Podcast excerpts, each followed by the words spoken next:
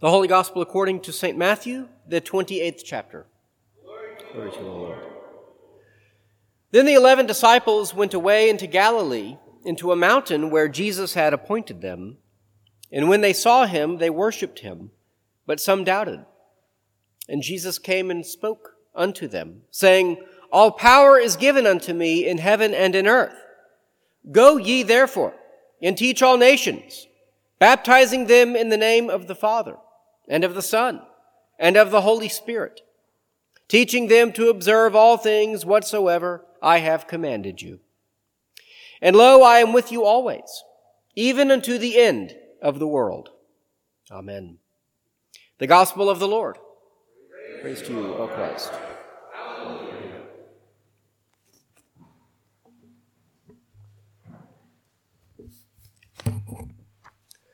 Grace and peace to you from God our Father and from our Lord and Savior Jesus Christ. Amen. The other day I had coffee with a pastor. We were trying to figure out if we had enough disagreement to make for uh, an interesting podcast episode. It turns out that we did not. We agreed on too much and we decided the episode would be very boring. We did have a few disagreements, though, mainly around the usefulness of institutions in disciple making. And I realize that may sound very boring in and of itself, but uh, as you are part of an institution that we like to call the church, uh, it does affect you. It does pertain to you, in fact. His church uh, that he sort of oversees, well, it's not really a church model we're probably very familiar with. It's more like a loose kind of network of, uh, of house churches. He reminded me again and again that the church is not a place, but a people. And indeed, it is. We have sort of come to use the word church as a kind of combination of a place and the people. For example, we say, uh, I go to so and so church or my church is at the corner of Elm and Main. Well, that's kind of because saying the location at which the congregation of which I am a part meets at the corner of Elm and Main. is just too wordy. So we've come to sort of combine the understanding of the church, the people, with the place where we happen to gather. But the larger point is that the conventional traditional way of being the church needs to be reformed from time to time, if not overhauled. Buildings can become a ball and chain more than an asset. Preserving the institution can become the goal, not the Great Commission's goal of making disciples. Pastors' salaries and benefits can become a financial drain and impede mission. Better to be lean, some say, mission driven, and doing the hard work of discipling those within our sphere of influence rather than becoming a stale, tired, mostly dead, not all the way dead, institution. There is some wisdom and freedom in such a model. And it is 100% true that all institutions have life cycles. Indeed, an organizational life cycle is on average about 75 years before that organization or institution needs to be sort of rethought or rebranded or reborn. But I disagreed that institutions are wholly without merit. The whole point of the institution, any institution, is to pass down knowledge and culture to the next generation. Or in the case of the institution of the family, to create the next generation. There are some things that are so important that we need a formalized process to keep them around, even if the cost of such institutionalization is the appearance or even the reality of a slow death. I would argue, for example, that the institution, uh, that as an institution, the church is perfectly capable of making disciples in the same way that other institutions are capable of making doctors or lawyers or engineers or airline pilots or HVAC technicians or carpenters. In each of those disciplines, there is a formal process by which a person, one, receives instruction, two, joins a group of people with that same title, and then three, is likely held accountable by a group of other similarly trained professionals. Why is it then that institutions are seen as useful, albeit far from perfect, in making experts in the fields of law or medicine or the trades, but when it comes to Christian discipleship, the institution of the church is often seen as inadequate to do the job.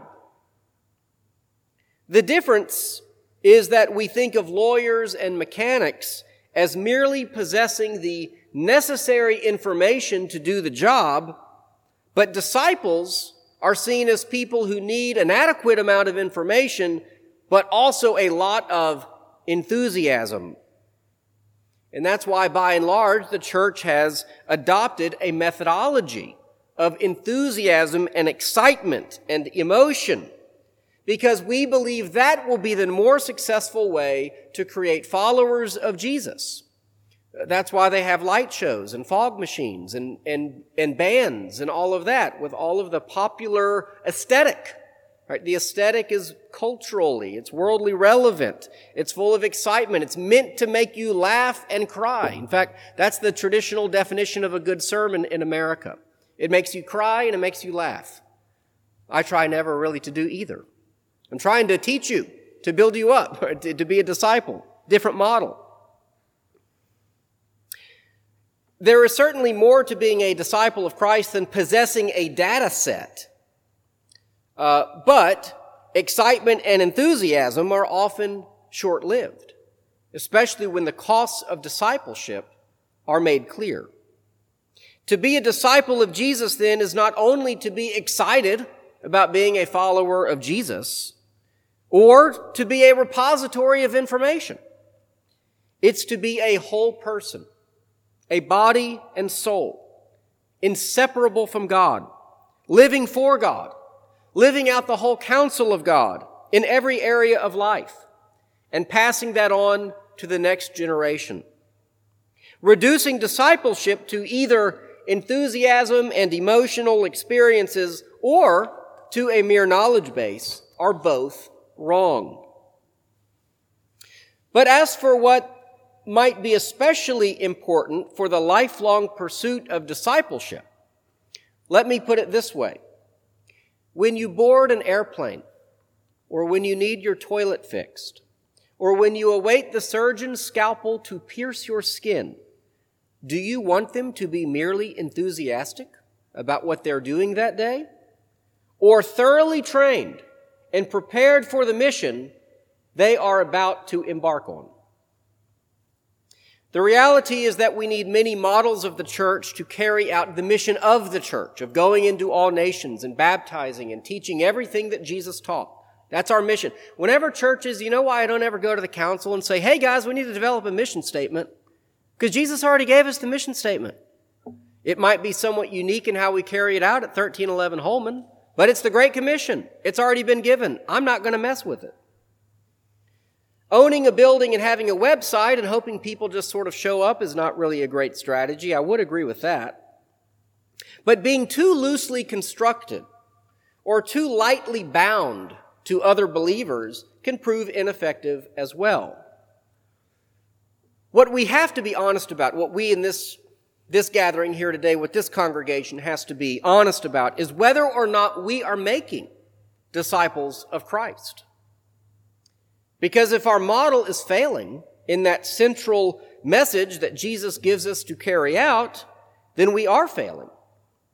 If this building or the pastor's salary or if our denomination uh, is failing in finding and making disciples of Jesus, then we should be the first people to fire the pastor, to sell off the property, to leave the denomination behind. Of course, I've defended the building and the denomination and the institution, and I guess by default, my full time employment. But are disciples being made here? I don't know that I can really answer that. You need to answer that. Are people here growing closer to Jesus? Are our lives more and more conformed to the way that Jesus would have us live? Some ways to think that through. Are we becoming more familiar with the scripture? Perhaps reading it or listening to it daily? Are we being stewards, good stewards of what God has given us, living within our means and helping the gospel to be spread? Are we willing to say no if and when we are pressured to abandon Jesus at work or among friends or when we participate in hobbies like uh, attending Los Angeles Dodgers baseball games, for example? Are we committed to a local fellowship of preserving those institutions that can pass down the gospel from generation to generation? Or is faith more of a side hustle? Something that we use when needed, participate in when wanted, and always have in the background in case the truly important things in life don't work out. Jesus' Great Commission in Matthew 28, it's often presented as kind of normal thing. Jesus tells us to go and baptize, go to all the nations. It's really quite radical. Discipleship is not just attending a church or getting baptized. That's just the beginning. And what a joy it is, for example, to baptize uh, Miss Sarah Christian Mushi this morning. But discipleship takes place once the, that, that has come and gone. Discipleship is singularly and uniquely focused around the very limited revelation of the one true God, the God who has revealed himself as Father, Son, and Spirit. Christians reject, or at least ought to reject, any kind of vague spirituality or some kind of many gods or any gods or same gods idea that make all the gods the same. We baptize in the name of the Father and of the Son and of the Holy Spirit. The name that this one God gives himself, these three distinct persons of God. Well, to recap, who is God? Father, Son, and Spirit. Is he the only God? Yes. How do we know who he is? He has revealed himself to us in the scriptures. What does he want from us? He wants our whole hearts and minds and souls. That's what it means to be a disciple of Jesus. Can you be such a disciple in an institution that the world regards as old fashioned and stale, if not dead? Well, yeah, I think so. It isn't so much about the institution that makes or breaks discipleship. That's on us. We can be and have been disciples in any context, any institution, or any kind of institution, you might say, any nation, of any race, speaking any language. It's not a question of can we, it's a question of will we. Amen.